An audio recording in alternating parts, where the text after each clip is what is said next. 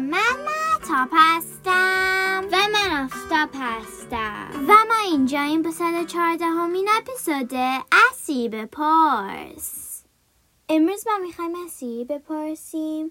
پول چجوری اختراع شد؟ Hey Siri, how was money invented? Here's an answer from Quarter.us. The history of money starts way back in the Stone Age, probably with people trading rare seashells as a convenient way of storing value. Soon people made their own valuable objects, often beads, as well. Later, they used rare metals like gold and silver. سیر می‌گوید پول از خیلی وقت پیش استفاده می شده. وقتی آدم ها با صدف های نایاب خرید و فروش می کردن. چیزهای دیگه هم قبلا به عنوان پول به کار رفته. مثلا طلا و نقره.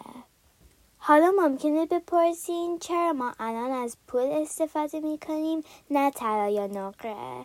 این به خاطر اینه که خیلی از کشورها طلا و نقره کم داشتن. همینطور سخت بود بفهمن که طلا واقعی یا نه. به همین خاطر حکومت ها طلا را جای امنی گذاشتن و معادلش پول چاپ کردن. تا اپیزود بعدی خدافز Hey Siri, play some music.